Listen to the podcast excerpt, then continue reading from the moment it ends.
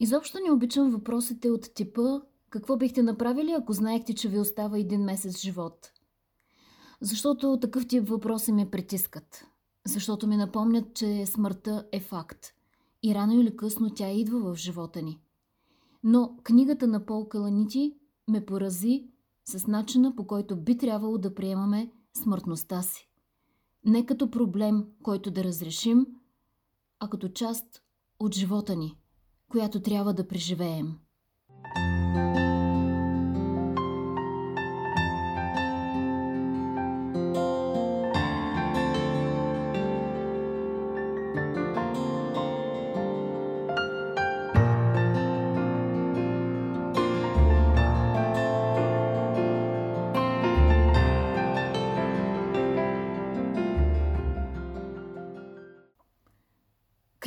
«И дъхът стана въздух» е мемуар написан от неврохирурга Пол Каланити, която той пише в месеците след като получава диагнозата си за рак на белите дробове, четвърти стадии. В първата половина на книгата той разказва за живота си преди диагнозата, за целия потенциал на живота си като неврохирург с отлични качества, последна година специализация и бъдеще пред себе си. Беше ми супер интересно да надникна в някои детайли от обучението на медицинските работници и колко много труд се полага от тях в професията им. Във втората половина на книгата той разказва за живота си след диагнозата и как се случва едно пренасочване и в неговите ценности, и в отношенията му с съпругата му. В книгата нямаше тежест, каквато би се очаквала при подобна тематика – аз открих само любов към живота и си взех някои ценни уроци от тази история. Първият най-голям урок е следният.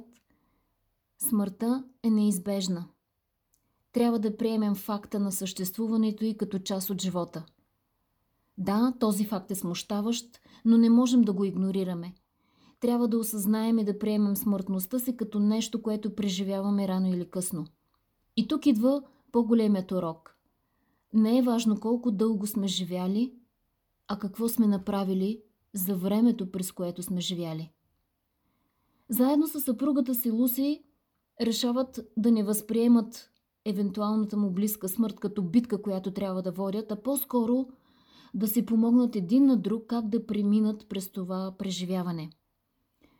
Той, разделяйки се с живота си, а тя, продължавайки да живее без него – Порази ме решението им да се имат дете, вече след като знаеха диагнозата. Луси му задава логичния въпрос. Няма ли да ти е много по-болезнено, ако трябва да се разделиш и с детето си в края? А Пол отговаря. А не е ли страхотно, че ще е точно така? Той не иска да спре да живее предварително, за да избегне страданието. Той иска да продължи да живее нормално, заедно с страданието, което е част от живота.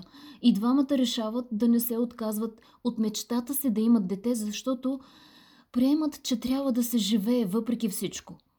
Между редовете на книгата виждах постоянно това послание. Колко е важно да живееш смислено, пълноценно, независимо колко време ти е отредено на земята. Както авторът каза на едно място – когато сме здрави, знаем, че някой ден ще умрем, но не знаем кога. Когато ни дадат тежка диагноза, пак знаем, че ще умрем, но отново не знаем точно кога. Просто го разбираме по-остро и по-интензивно.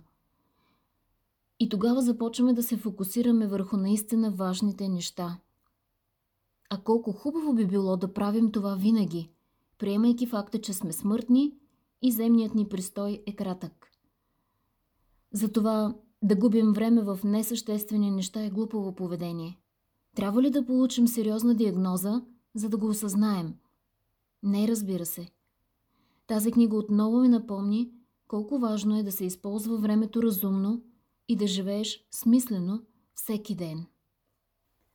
Вторият важен урок, който си взех от тази книга е, че нашите ценности могат да се променят и развиват през годините – и според периодите, в които се намираме в живота си. И това е нормално. Не трябва да се притесняваме от това.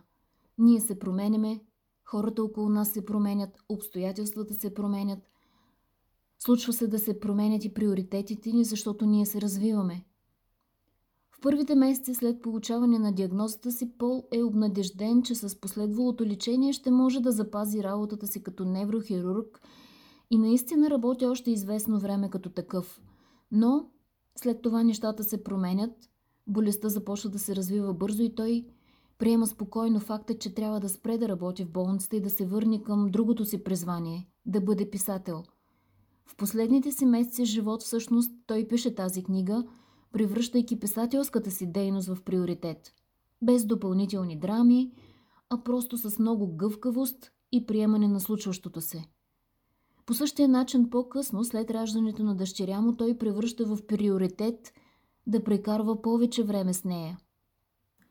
В живота ни се редуват различни етапи и сезони и ние трябва да бъдем адекватни за всеки един от тях и да пренареждаме важните неща с мъдрост и благодарност. И третото важно послание в книгата беше за здравната грижа като цяло и важността на отношенията между лекар и пациент. Той е благодарен за онколожката, с която решават заедно какво да бъде лечението му. Чувства се свободен да изрази пред нея ясно какво е важно за него според приоритетите му и че лечението, което ще изберат, трябва да бъде съобразено с неговите ценности, душевност и желание. Следният цитат от книгата ме впечатли особено силно. Дълг на лекаря е не да отложи смъртта или да върне пациента към старият му начин на живот, но да вземе в обятията си пациента и семейството му, чието живот се е разпаднал напълно, и да им съдейства, докато се стъпят отново на крака и осъзнаят случващото се и придадат нов смисъл на съществуването си.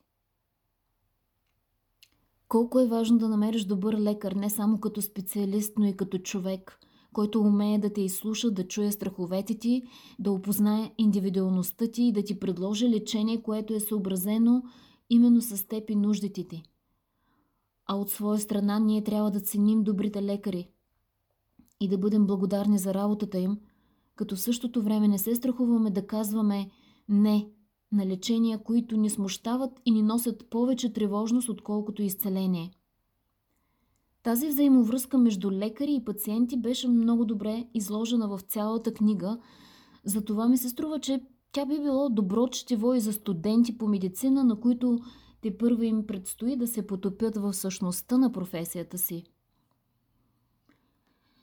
С тази книга отново се затвърди усещането ми, че трябва да живеем не с страх от лошите страни на живота, но с любов към добрите му страни и осмислене на всеки нов ден. И днес, и утре.